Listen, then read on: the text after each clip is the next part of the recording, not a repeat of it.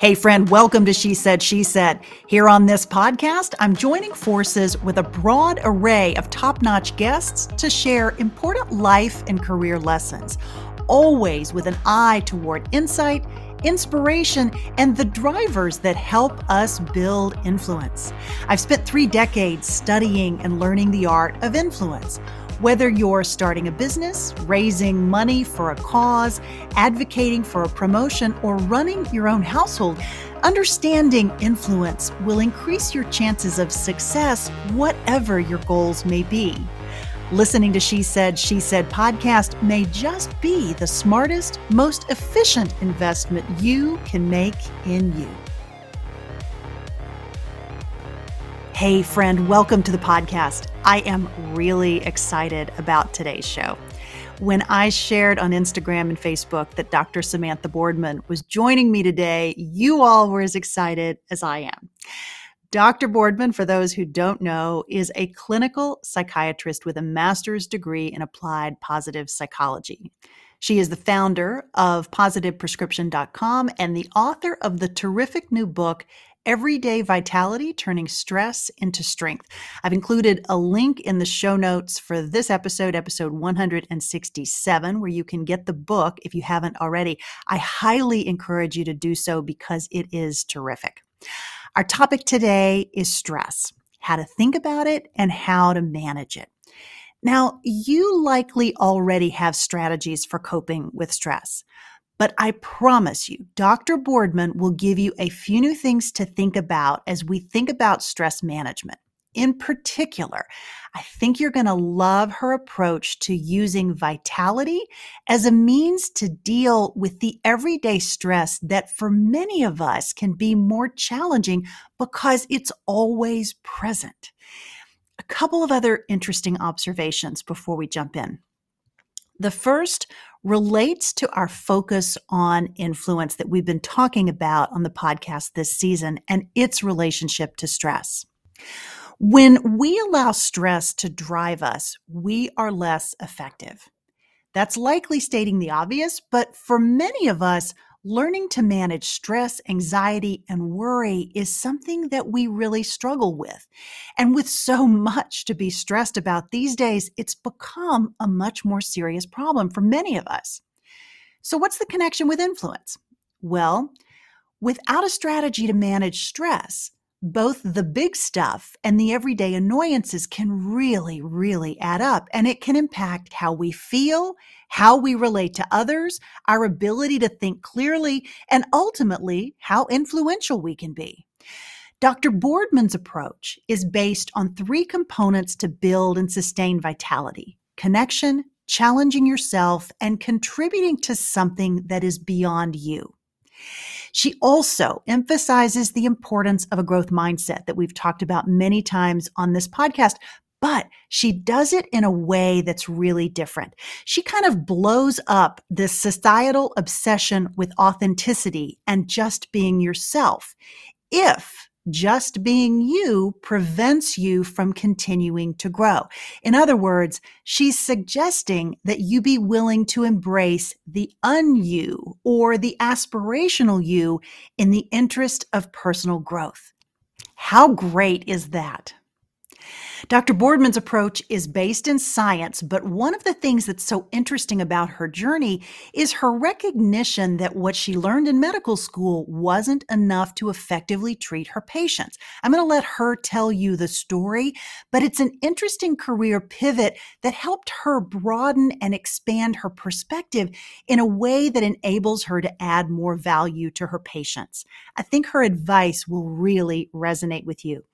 Before we jump into the conversation with Dr. Boardman, though, I want to say just a quick thank you to you for helping She Said, She Said podcast reach our most recent milestone 100,000 downloads last week. I am incredibly grateful to have you here, and I am so gratified that this content and these tremendous guests like Samantha Boardman are resonating with you and that you're finding this investment of your time valuable. So thank you. And now, my conversation with Dr. Samantha Boardman. Dr. Samantha Boardman, welcome to She Said, She Said. Thank you so much. I'm thrilled to be here. Well, I'm delighted to have you here. I am such a big fan of your book and of your work. I follow you on Instagram. You share incredible tips and wisdom. I want to jump right into this, though, and talk about the theme of the book is around vitality. Let's talk about why that particular focus as it relates to stress. What's the connection?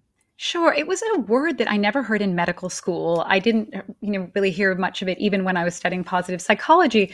And somehow I think people associated vitality with aging, with maybe, you know, dancing to the oldies or something. But actually, what is vitality? And it's that positive sense of aliveness and energy that is really at the core, I think, of each day it's physical, it's psychological. And Andrew Solomon, who's a psychologist, had said once, and this quote really resonated. And he said, The opposite of depression isn't happiness, it's mm-hmm. vitality. And I really wanted to make this book about what are those everyday ways we can build, cultivate our vitality and others. Yeah. So you started this book, as I understand it, well before COVID, but your timing was just extraordinary in having this book come out as we are all trying to, still trying to deal with the stress around not just COVID, but life in general. Maybe talk a little bit about when the idea for this book came about and, and, and why. Well, the book, you know, it was sort of a long time in the coming. I think there's that old saying that everyone's got a book in them, and for the most part, that's where it should stay. So I hope that's not the case. Here. Not in your case, no.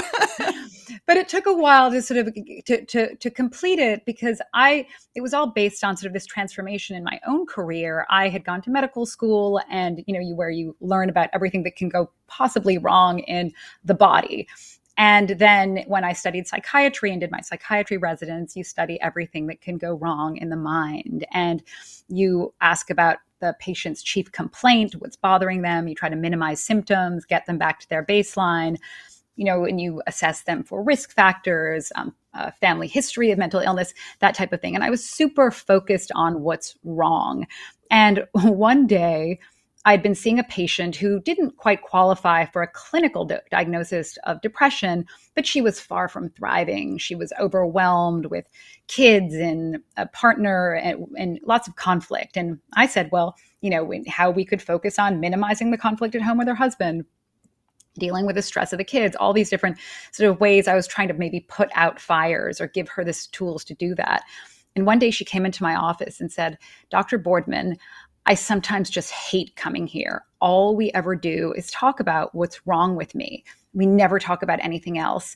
And she was right. I had been so fixated on symptoms, problems, you know, what was going wrong in her life, what was the matter with her, rather than what matters. And it really kind of it was this inflection point for me was that I was so good at misery, but I didn't really know how to cultivate well-being. And I knew and I'd studied for years pathogenesis, which is the science and you know study of disease, but not salutogenesis, which is the creation of health and could i help patients find wellness within illness or you know people in general find strength within their everyday stress? And i ended up going back to school to study positive psychology you know where you learn about resilience and optimism and post-traumatic growth and all the opposite of what you study in medical school. Right. and i think of myself more as like a positive psychiatrist. So this book was born out of that change of, of approach yeah. Was it hard for you to make that shift? I've always had the impression that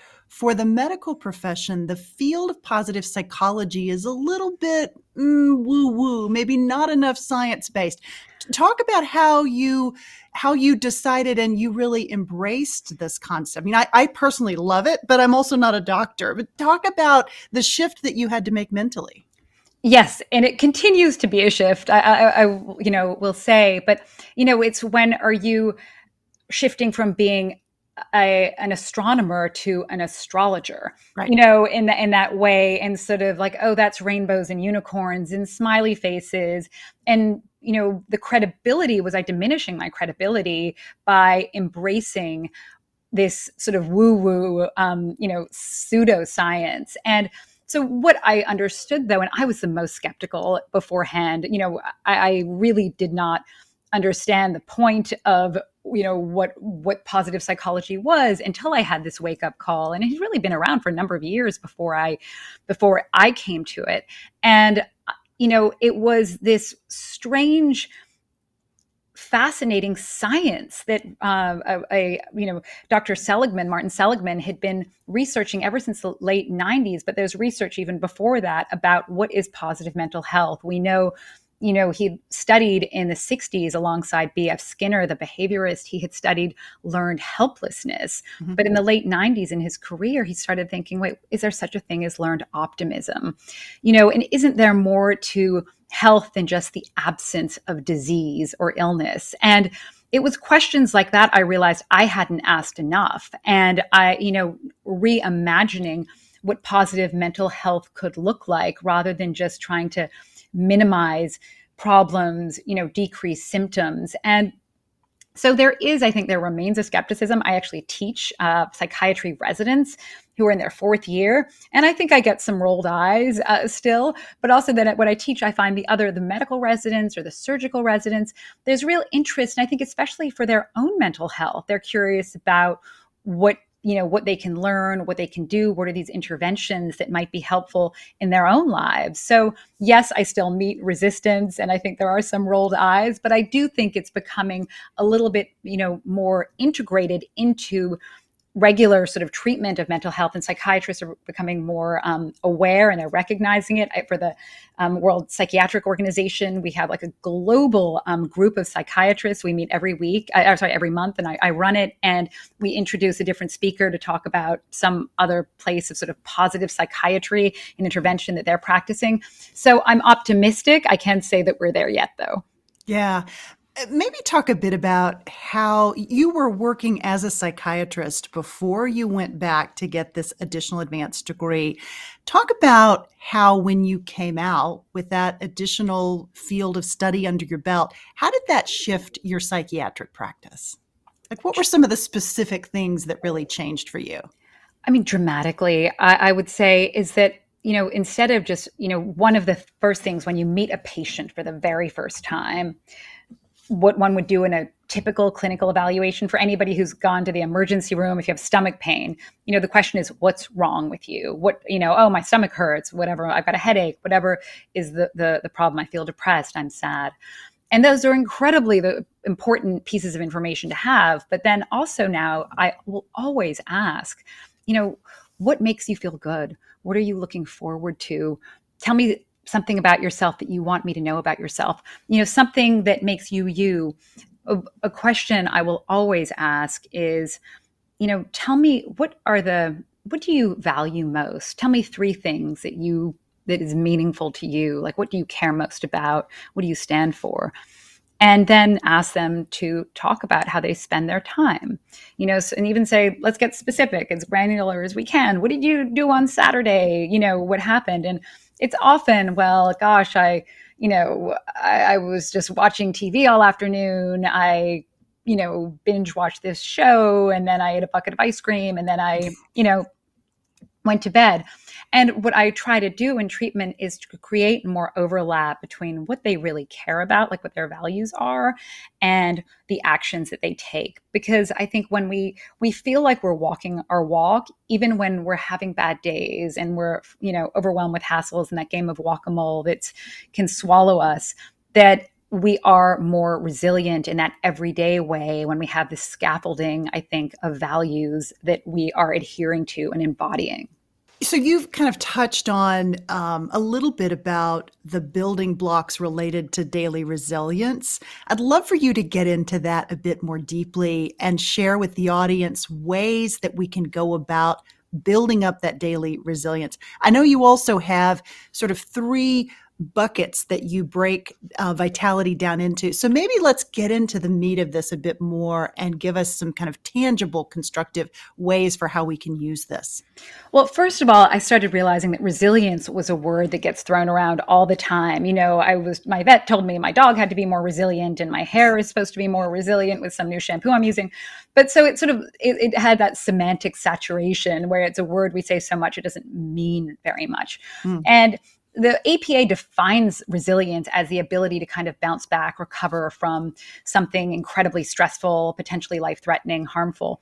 And it turns out that actually resilience is the norm for most people at these sort of major life um, during from major life events that people even after 9-11 people um, recovered very quickly from it. There was an assumption in new york that there'd be post-traumatic stress disorder. People would be overwhelmed with anxiety and stress and even money earmarked for that. But actually people didn't need it. People tend to be more resilient to those major life events but it is um, the everyday resilience we're really really lacking and it might have mm. to do with our lack of social support but nobody brings you a casserole because you know you had a really bad commute you right. know and no one really wants to hear that story of like how awful like you know your flight was delayed so maybe that might have something to do with it but so how do you build this everyday resilience and that's what this book's really about and there were three main categories that you were mentioning that I I really try to dissect, and I think that those are the sort of well springs of vitality and everyday resilience. And the first one is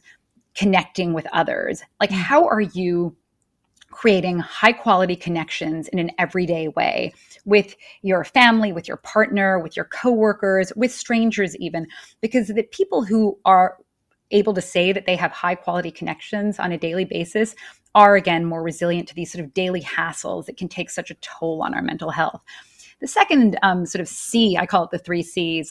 The second C would be Are you challenging yourself? Do you feel positively challenged? Are there um, instances in your day where you feel like you're in flow where you almost lose sense of time where your skills meet the demands of um, you know whatever that you, are doing. It might be at work it might be working on a hobby but where you have that positive sense of challenge. Mm. and then the third is what are you contributing to? Where you feel like you are actively adding value in a meaningful way. And there are endless examples of how the probably the single best antidote for stress that we have is doing something for someone else. And maybe culturally, we're sort of at this moment where there's so much pressure, at least to sort of self immerse. And we right. sort of have green lighted self immersion. Like you've got to go off and find yourself. I think I have a, a there is a chapter um, or a section entitled "You Can Stop Trying to Find Yourself" um, in in the book, but the idea that self immersion, or if you can, you know, that if you spend enough time thinking about your emotions, what's going on, and you isolate and you can eat, pray, love your way to it, or you've got to go off and buy some well being tool to make you feel better, it's just not. It's not true. And if you can connect, contribute, and challenge yourself in a meaningful way and be deliberate about it, mm-hmm. I think that we can build vitality, not just for ourselves, but also for others. I love that. I mean, I love everything about that. I, I would love for you to dig in just a little deeper on how you think about estab what like w- when you talk about meaningful connection what do you mean by that it's not just the way that we engage someone on the street and we say hello and we move on talk about what that meaningful connection what you're really talking about there it's like this positivity resonance. Like when you give somebody your full attention and you are sort of hearing them, you're either having a meaningful conversation because not all social interactions, as we know, are created equal. I mean, certainly, you know, we can talk about this too with, with social media, just passively right. liking something or, you know, thumbs upping something isn't the same as having a conversation face to face with somebody. Even picking up the phone to have a synchronized experience with somebody rather than texting somebody what's up? It's just you know when you're having where you're forced to actually respond in real time in a real conversation that's very different. But also giving somebody your full attention. There's research to show that uh, having a sense of belonging which is probably a fundamental human need to do so we need to have frequent positive interactions with people we care about and who also care about us. Mm-hmm. So, you know, what does that look like? And, you know, and that is on a daily basis. It's even the experience of felt love. You know, when you just know somebody's got your back and that you know that maybe even like your partner they fill the car up with gas because they know you've got to go for a drive in the morning just those little those little experiences of felt love and invisible support you know give us the platform and like that sense of of it's a resource that is a, a tailwind at our back thinking like when an opportunity presents itself to see it really as a positive challenge rather than a threat we're much more likely to embrace that opportunity. Even having good friends that we support there's a lot of um, research out there that shows that people who are in good marriages it's because they have good friendships yeah. and those the, how the role of friendships you know and having friendships really like a number of close ones outside of your your marriage it's just a way to not just help help you navigate the bickering of maybe what's going on with your partner, but also those sources of strength. It's not just during the bad times, you know, it's wonderful to have friends there, but are they there for you in the good times? Are they there to help you see these opportunities? So I'd say, in terms of those meaningful social interactions, it's a meaningful exchange of information. Mm-hmm. It's when you're with a um, something called active constructive responding, and I'm sure you know most of your listeners do that. But when someone comes to us with some good news, or a kid comes to you and says, "Guess what? I just got the lead in the play," we have a couple of responses. You know, we'd be like, "Really? That's great." And when are you going to have time to do your homework? Or you know. Well, guess what happened to me today? You know, probably wouldn't do that to a kid but we're so quick to like rain on that parade. But just the three words, if you could just say, tell me more. You know, give me like you just that you want to hear about it and you're giving them your full attention, your phone is down. And I always say to like patients too, just when you're with others, don't have your phone even in a visible place. Put it in your handbag, leave it in another room.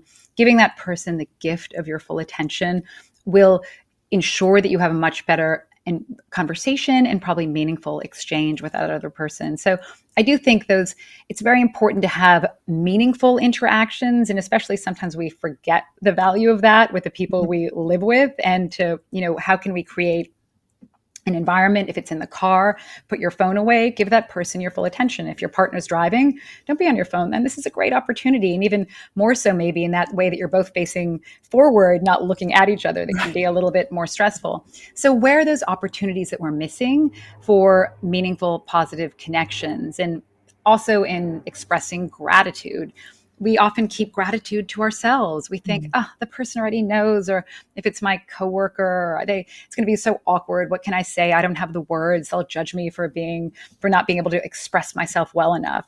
Well, we should stop fearing that because it seems not only will we know from research people are so grateful to receive, you know, some communication of appreciation and of gratitude from another because it's they don't know. You think they know and they don't but to hear to somebody articulate it um, and to just say it out loud or to write it down is incredibly meaningful. And not only is it meaningful to them but it is also meaningful to to the person expressing it. And i think we sometimes just forget that or there's again i think culturally there's some pressure to make gratitude all about ourselves mm-hmm. a lot and to sort of well i'm grateful for my little life and i'm grateful and i'm hashtag blessed but actually, when we make gratitude other oriented and outer oriented, I think it's much more effective and actually more beneficial as well. Oh, I love that so much. That's really that's really beautiful. I know people will have questions about uh, one of the things that you said earlier about the the self care versus the other care. Maybe dig into that a little bit more and help us uh, strike the right balance in terms of what that means because you're not saying self care doesn't matter. You're just saying that we're all really obsessed with this idea of self care. It's reinforced constantly, and yet the real benefit of helping other people, like you're, you're talking about that. So maybe dig into that a bit more. Sure. Well, I had a patient that might help sort of explain or elucidate this concept who really she, you know she said uh, it was new year's and she wanted to find herself. And she had gone to some sort of retreat where she was told that she needed to focus more on herself and to make herself a priority. And she took this very literally. And so she was changing her diet and had engaged in this exercise regimen and was you know regulating her sleep much more and creating these gratitude lists at night but what ended up happening though was she said, Well, I feel more well rested and like maybe I have more energy. But she was withdrawing from her friends and family. Her sister mm-hmm. came to town, but it wasn't coordinating with sort of her her plans for self care, so she didn't see her. She canceled plans to go to a friend's birthday party because it wasn't, it didn't, they didn't have like the juice diet she was on. You know, so there was a lot of ways it created for her avoidance and disconnection. And I mean, I think that the idea that when self care is interfering with our connections, our meaningful connections with others, you know, or if it's becoming an on ramp for avoidance or rumination when we're sort of stuck in our own thoughts and we're going over and over the same thing over and over again that that's when it can become problematic. And so I, I do think to have that just to keep in mind i mean self-care is obviously very important and and super important for women but not to use that as an on ramp to isolate and as a green light to sort of pull away from your your connections which are probably really the the lifeblood and like really the wellspring of well-being. Yeah that's really that's really well said. That's beautiful.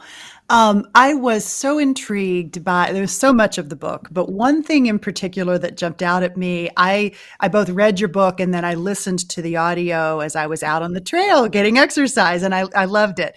You've you have you've read it in your own voice which i always love that the authors that do that but one of the themes that jumped out at me was this idea of authenticity and being willing to be the un you. It's so counter to everything we hear. And so I want you to talk about that and illuminate my listeners with this concept because it's so smart.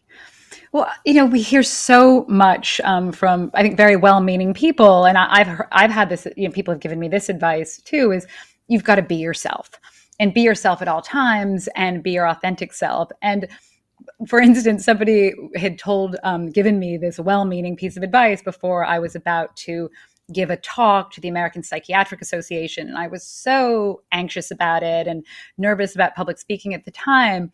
And had I been myself, I would have like run off the stage and out the back door.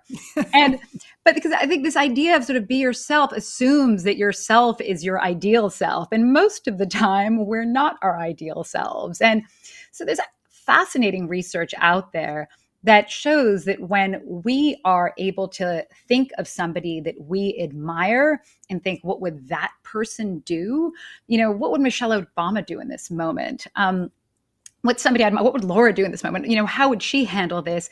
That it can actually lift us out of those self-immersed fears and and feelings that might be really, you know, having us turn to more negative coping strategies and help us see um, and gain some perspective. And so, I, I, mean, I used to scribble then in the, the my notes for speeches, you know, BW, BW, and it was what would Barbara Walters do? Because mm-hmm. I'd once seen her get, you know, this amazing talk and, and, and be funny and be spontaneous. So to have sort of go-to people in your mind that you admire, it's fa- you know another um, example of this is called psychological Halloweenism, and if people who are asked to behave like an eccentric poet become more creative at problem solving. Mm. They have um, like diver- divergent thinking is the measure of creativity in these studies. But you know, creativity is something that we often assume. You know, you're born with it or you're not. I'm a creative person. You know, I'm a left brain person. I'm, I'm not. And it turns out by asking people to channel or inhabit or imagine themselves into the mind of a creative person, they become more creative even asking kids to um, you know dress up and even embody. I mean, maybe sometimes, you know, dressing up can be really helpful when we dress the part, but having them put on the costume of a superhero they admire, they're more likely to persevere on kind of a boring task than they are to like turn to a fun game on a an iPad. So I think sometimes when we are channeling somebody we admire, uh, and not being our authentic selves, we can get closer to the version of ourselves that we'd actually like to be. I love that. I, I also loved the, and was really struck by the fact that it feels like the way you describe this builds upon research by Carol Dweck, which came up with this concept of the growth mindset that I know you are very familiar with, and I think you talk about it in the book but maybe expand on how those pieces fit together because we do talk about the concept of mindset and embracing a growth mindset on this podcast. And I see this theme of being willing to be the un um, really directly aligning with this concept of a growth mindset. Maybe talk a little bit about that. Right. Well, I think that, um, you know, the idea of being your true self or even finding this true you has to sort of, it, it the presumption then is that there is some fixed kernel, this true you, this fixed self that is unchanging. And if only you could do like enough, enough self reflection, then you can find that true self. And I think denying your possibility and the, the reality that you are constantly changing, we're all works in progress who I think mistakenly think that we are fully formed.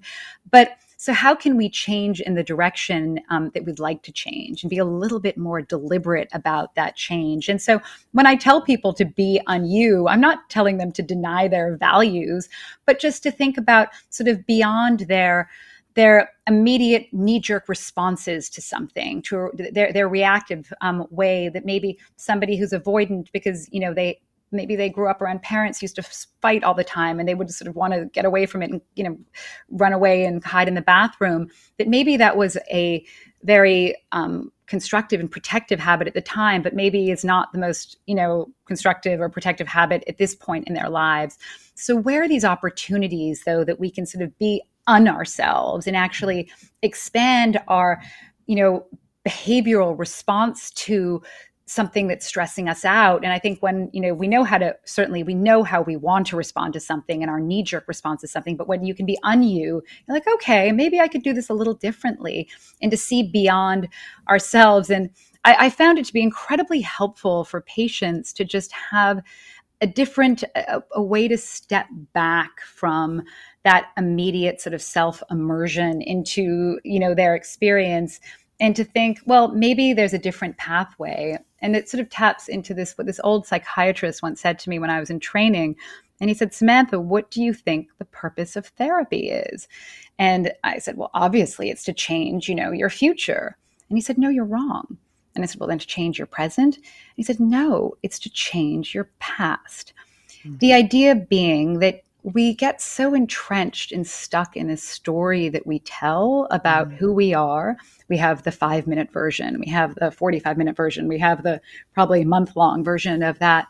But when you start to see that there's different angles, different truths, and part of what you've that story you've been telling is true, but maybe there are other ways to see it. And I think when you can be un-you, you're sort of tapping into that growth mindset, imagining other possibilities. And even also recognizing that other people also there isn't some true self that they have either that they have values that you respect but allowing other people to be on themselves you know allowing other people to change. We know from high school students and studies when they realize other people change mm-hmm. that they themselves like have less aggression towards maybe somebody who was once aggressive to them.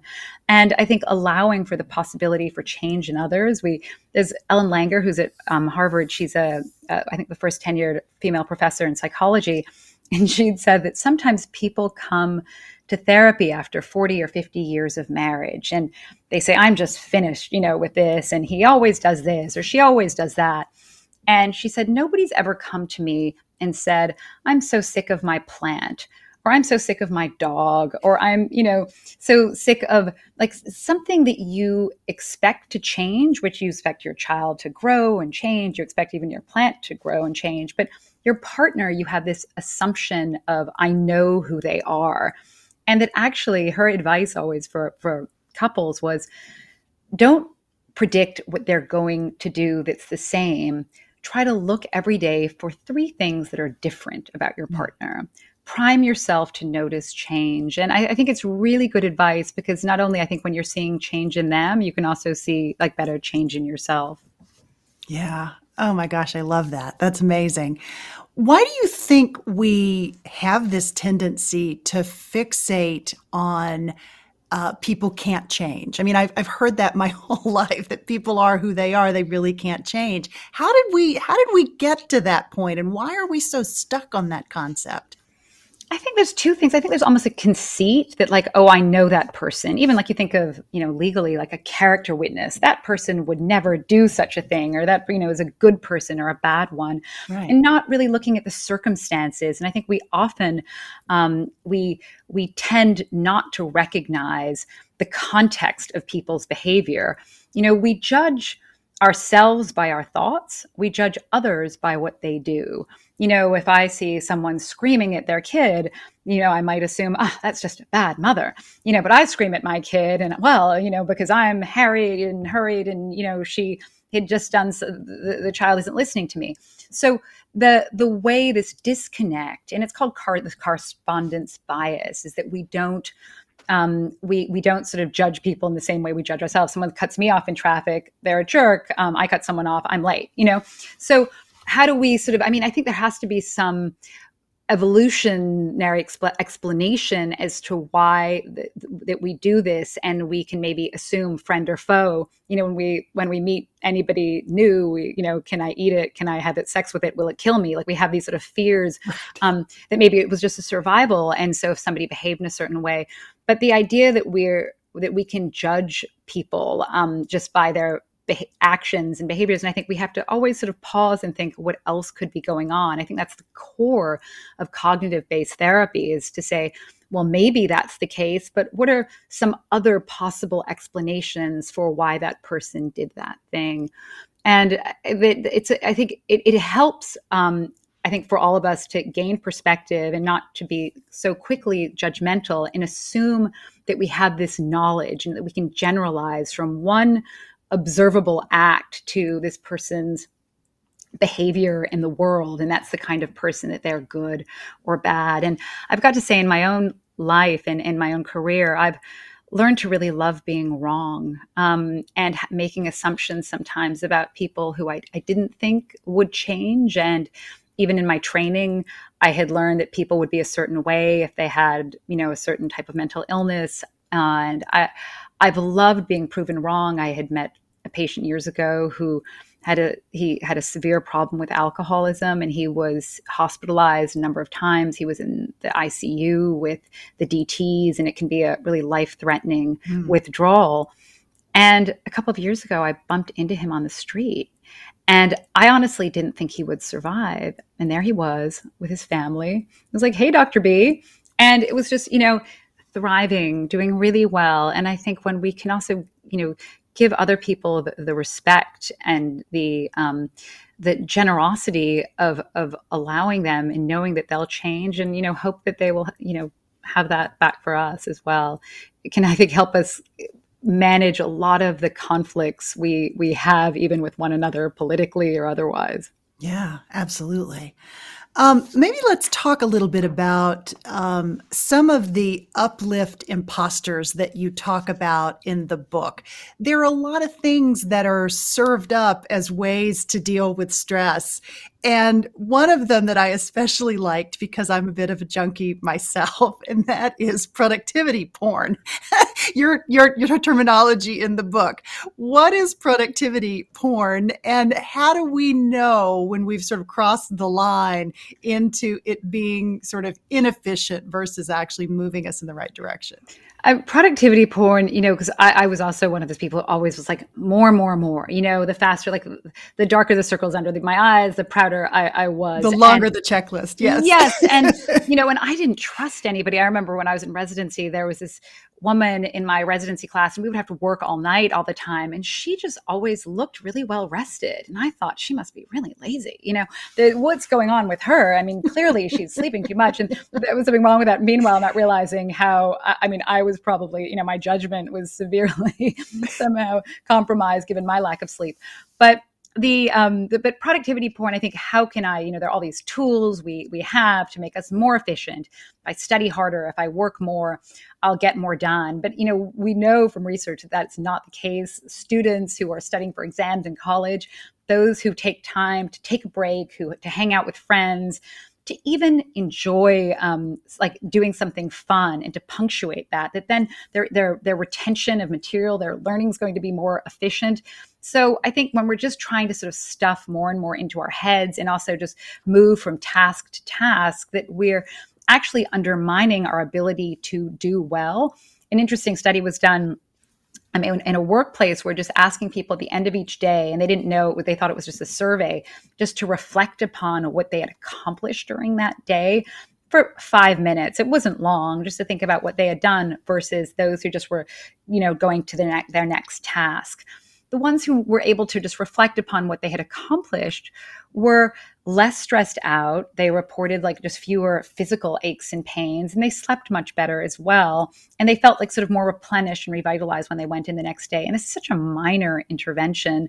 So I think when we're just sort of always going from task to task and just dismissing the importance of doing something that feels meaningful that feels even fun or joyful that you know we dismiss as time wasted. Like i don't have time to go for a walk. Like that's just a waste of my time. That actually you know i think we all have nature deficit disorder is just going outside taking 45 minutes breathing you know not bringing our phones with us or at least putting them away even you know not listening to something. I mean i love listening to your podcast but i don't listen to it when i'm walking because you know in a way because it's so good to actually hear the sounds of trees or, or you know or birds or whatever that that is is so important. And so the the taking that time is so revitalizing. And i think you know i was always one of those people who just completely dismissed it and even taking time to take a break, to sleep, to socialize, to take care of ourselves is really time well spent. Yeah, I love that. I absolutely love that. Um, let's talk a bit about um, this notion of the comparison trap that we sometimes fall into. Social media gets an especially bad rap because it's the thing that we're focused on right now. But the reality is, we've always done this to one degree or another, right? It's not a new concept. But maybe talk a little bit about how we can avoid falling into that trap and also how we can help keep our kids, our teenage children in particular, from falling into that trap. Yeah, I mean, I think it was Eleanor Roosevelt who had said social comparison is the thief of joy. That said, social comparison can, you know, being competitive, comparing ourselves sometimes can actually be a, a, a, motivator, a fuel for us to want to do better. If somebody's running that mile a little bit faster than you are, it might kind of fuel you, to, you know, and give you the motivation to practice a little bit more, or train a little bit more. Uh, but I think with social media, it's a completely different level of perfection that we're seeing. And we know, especially, this does affect young women. And now, even girls as young as 10, 11, 12, we're seeing you know upticks i mean in severe it's almost like a hockey stick from when they started having phones and access to social media, seeing this increase in anxiety and depression. And this is very real. It's not, some people dismiss this, these findings, saying, ah, oh, well, they're just more comfortable talking about depression and anxiety. It's not really real that, you know, this generation, Gen Z, they're having an easier time discussing it. They're asked about it much more and they, you know, are just they're, they're, the stigma is not there as much. Well, that's not true. And we know from just emergency room visits, from suicide attempts, from documentation of self injury, this is very, very real. And that it seems that girls are more affected by social comparison. And on social media, also, they're more affected by FOMO you know that they're that mm-hmm. fear of not belonging of being left out that they've missed out in some way that's so crystal clear I experience this with my patients sometimes, just even seeing after a breakup, you know, in my generation, you like maybe knew somebody was dating somebody else, but you weren't seeing them on vacation now in Cancun with their new Victoria's Secret model, you know, or whatever mm-hmm. that those types of experiences when you're the visual is incredibly um, I think it, it's undermining of confidence for, for young girls that boys don't seem to be as deeply affected by. Their aggression is much more physical. Um, mm-hmm. And with girls, it can be much more relational. And so even that's why that sort of bullying experience of you may, maybe um, of of young girls, maybe somebody feeling left out, or in those relationships, keeping somebody in and you know keeping somebody else out. So it, apparently, it takes about I think it's 14 seconds or so to feel badly about yourself um, leafing through Instagram. One thing to keep in mind and i you know is that knowing that what you're looking at and i think to remind our daughters of this is what you're looking at is a just reminding that this is a curated version of somebody else's life.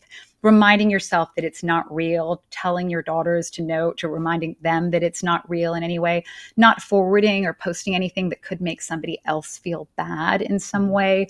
Just having those at least rules that you're living by. I think the experts in the field jonathan haidt at nyu would tell you that young girls shouldn't have social media until high school that it's just bad for their mental health. And you know i think if anybody told us you know, wait, your child spends 30 hours a week doing this one activity, would hope that'd be like, you know, masters in whatever that activity would be, but it's social media. That's all that they're doing. And all of their free time, they're either doing school or they're there. And so, what other activities could they have been doing or working on? What social relationships, those real time interactions they could have been having with others? Because instead of actually having those face to face conversations, everything is occurring like through their device. And even just learning those social skills, how to navigate a difficult time, even an argument with a friend, that when you have to actually respond in real time to that person, um, it's very different than when you're texting somebody back and you're given the space and time to think about it. And it's Sherry Turkle who's written about how, like, sort of people's self concept, young women's self concept is defined by you know the amounts of likes they're receiving and it's mm. i share therefore i am. You know and it's sort of that sense of it doesn't you know i my my identity rides and falls and rises and falls on people's response to what i've posted. And you know just the emotional roller coaster of that experience and takes a toll i think especially on young women. And what any of us can do i think and as parents to minimize their exposure or just not let them be on there. And i'm you know not optimistic we're going to see any changes coming from these big companies. But um, i think it's something that almost parents have to get together and do because you can't have your child be the only one who's not on it you know because that's not fair. But parents will have to get together and maybe with schools say okay wait until eight or you know well waiting until eighth grade or um, i think having establishing some norms around how young women are using social media. You know, I had my friend Miriam Gonzalez Durántez on the podcast in episode 162 just a few weeks ago.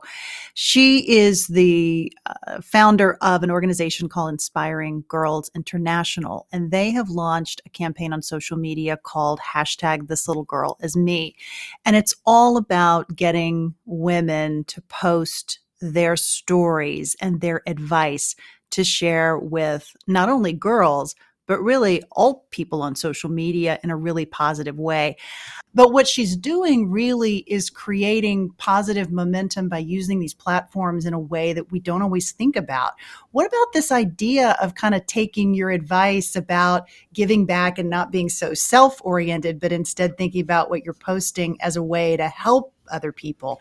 What do you think about that as a concept? I love that. And I mean, I do think what she's doing, like this little girl is me, having these positive exemplars, because I also often think we look at people we see as successful or accomplished and assume that they're so smart. They just got it together and everything's been this sort of just beautiful uphill, you know, stroll for them. And when we have exemplars and role models tell us this was really hard here. And there was this huge bump in the road over there. And i think being able to hear the ups and downs of their stories and the triumphs and the challenges and seeing our role models as very real people there's research that shows that children who know their their family's sort of life stories that they know where their grandparents met they know that parts that were hard they know parts that were less hard. Not only are those kids less self immersed and it's not all about them, but they also just have this sense of perspective and they're more resilient as a result of it. And to, I mean, on social media, yes, if you're sharing it that way, there's a fascinating study from a guy from, at MIT who was looking at people who performed cognitive reappraisal for others and reappraisal is when you know you're you, you learn this in cbt where you think ah I just, you know, this is the worst thing that happened to me. I'm going to have a horrible day. I just spilled my coffee on me. Everything sucks. My life does. Everything's going to always, you know, I'm such a klutz. How did I do this? And somebody, when they reappraise that situation, will say, like, you know, let's take some perspective here. Bummer. You can change, you know, get a different t-shirt, change, and um, like, what are you looking forward to next? And so they, they sort of reframe something for you, like, or right even people who were able to perform cognitive reappraisal during um, COVID. This is a study of over 27,000 people. Those who were able to see some positive in it, or could I learn from this, were um, they, they reported that they were less stressed out and more resilient.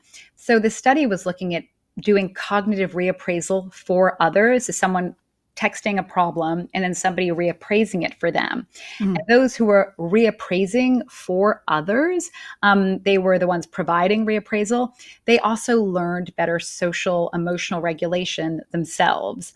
So I think, again, it gets that concept of when you are sort of doing something for somebody else um, and you're sort of even sharing maybe your difficult story, not like your picture perfect one or that kind of Christmas card, like, isn't our family just perfect? Hashtag blessed, great life, hashtag amazing family, you know, but actually, the the, the, you pull back the curtain and i think it creates this social vaccine when mm-hmm. you're able to inoculate others and just say like wait a minute things were really tough sometimes. And um, and to share the struggles and what helped you and maybe the perspective you've gained from it and what you've learned with it is a, a wonderful act of generosity and maybe it is a great way to use social media for good. Yeah i love that. You talk about in the book the this concept of velcro versus teflon people. I'd love for you to dig into that concept a little bit. What do you mean by that well, so a Velcro person would be, or somebody, I, I, don't think this is a fixed thing either. I think you can become much more Teflon than Velcro.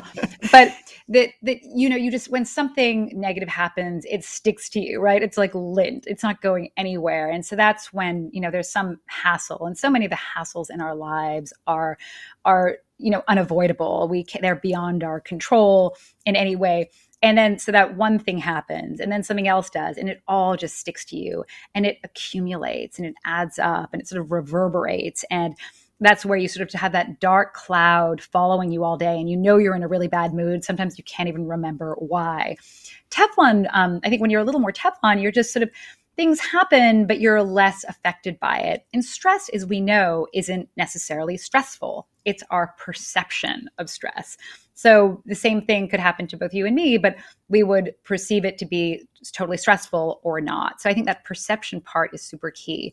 So Teflon people, I think, have more scaffolding around them.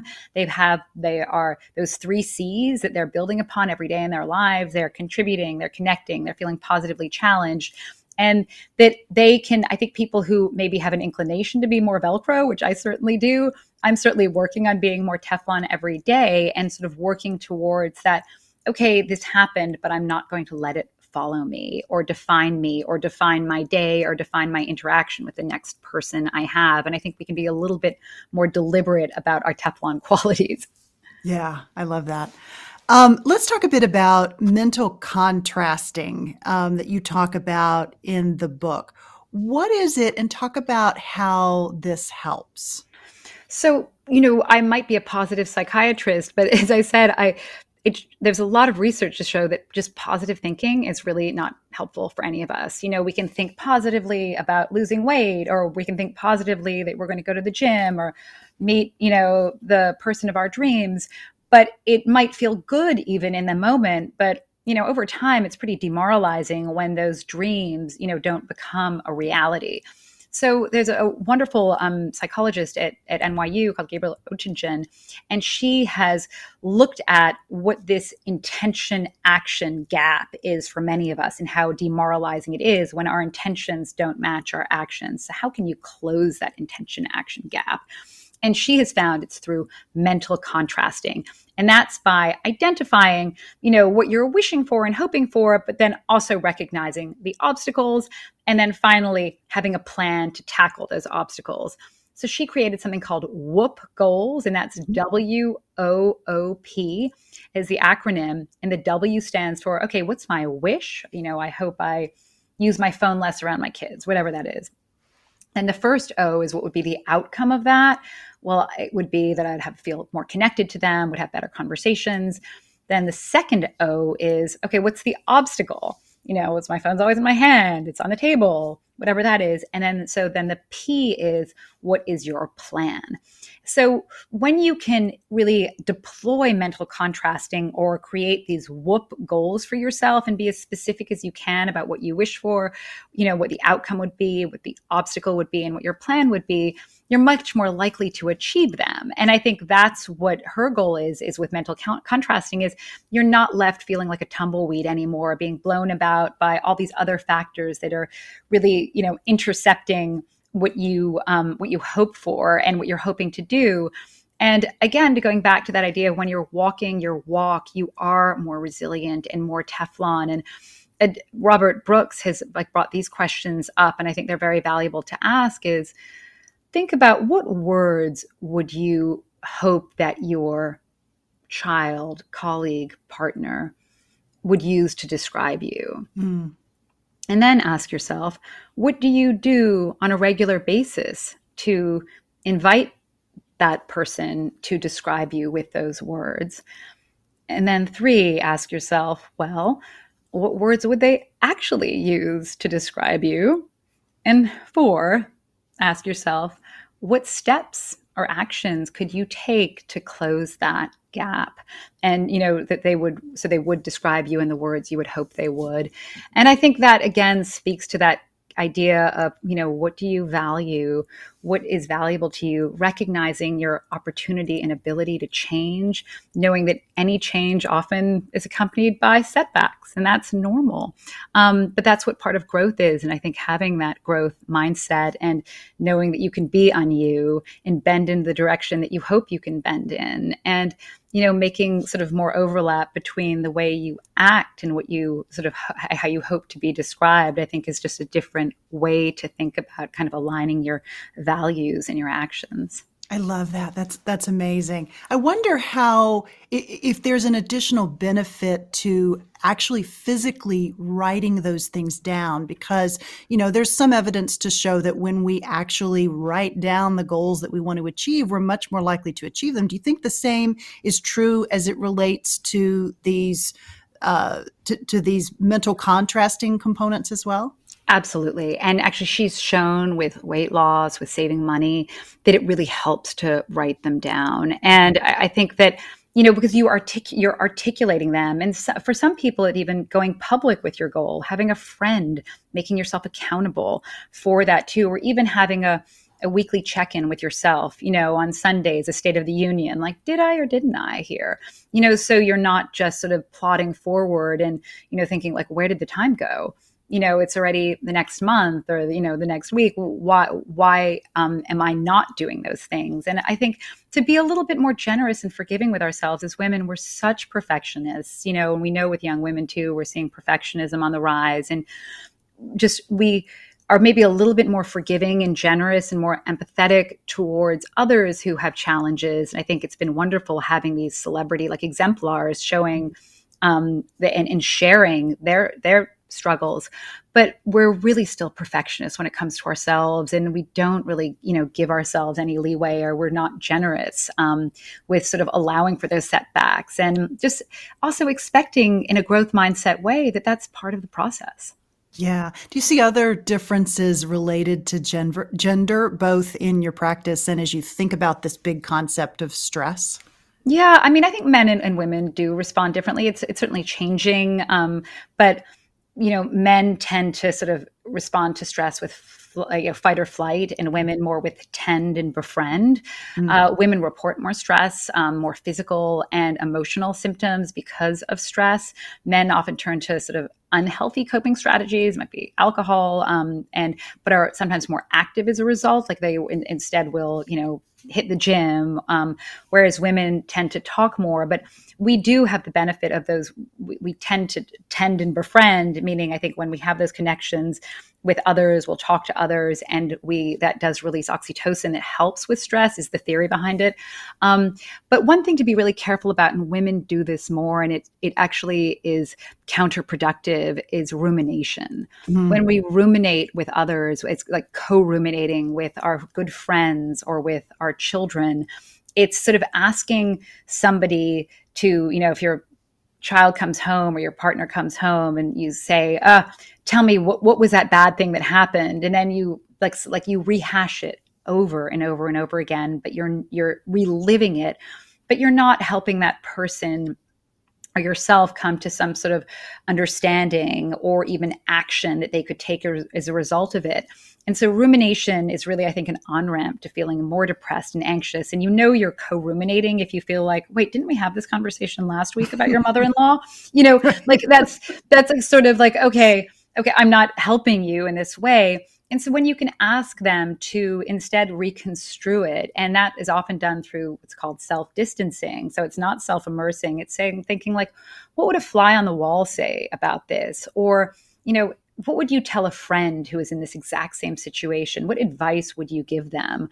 Um, because anything to sort of have them see this situation or whatever was stressful um, with some perspective because what what this does is it gives them also like clarity around it um, it gives them closure but it also gives them um, perspective about what actions they could take. So maybe next time they don't have to do it that way. So moving forward you know what advice would you give to somebody you know in this situation and so we don't have with the, the, French word like les mots de l'escalier, that constant like, why didn't I say that when that person, you know, said that to me? And you think about it as you get to the bottom of the stairs, or you think about it the day after, and you can't get that thought out of your head. Another really good cure for rumination is green spaces. We know mm. that it really disrupts, um, you know, that that tendency to have that sort of ticker tape just going on and on and not be able to get out of our own heads. Yeah, such great advice. Such great advice. Okay, because influence is our topic um, this season on She Said, She Said podcast, and probably for longer than just the season, I have to say, because it's been extremely popular. How do you think about maybe the connection between our ability to regulate our emotions and sort of understand our emotions and this concept of being influential, influ- influence in, in terms of getting what we want and achieving our goals and connecting with others. How do you see this connection between our ability to control our stress and this idea of influence?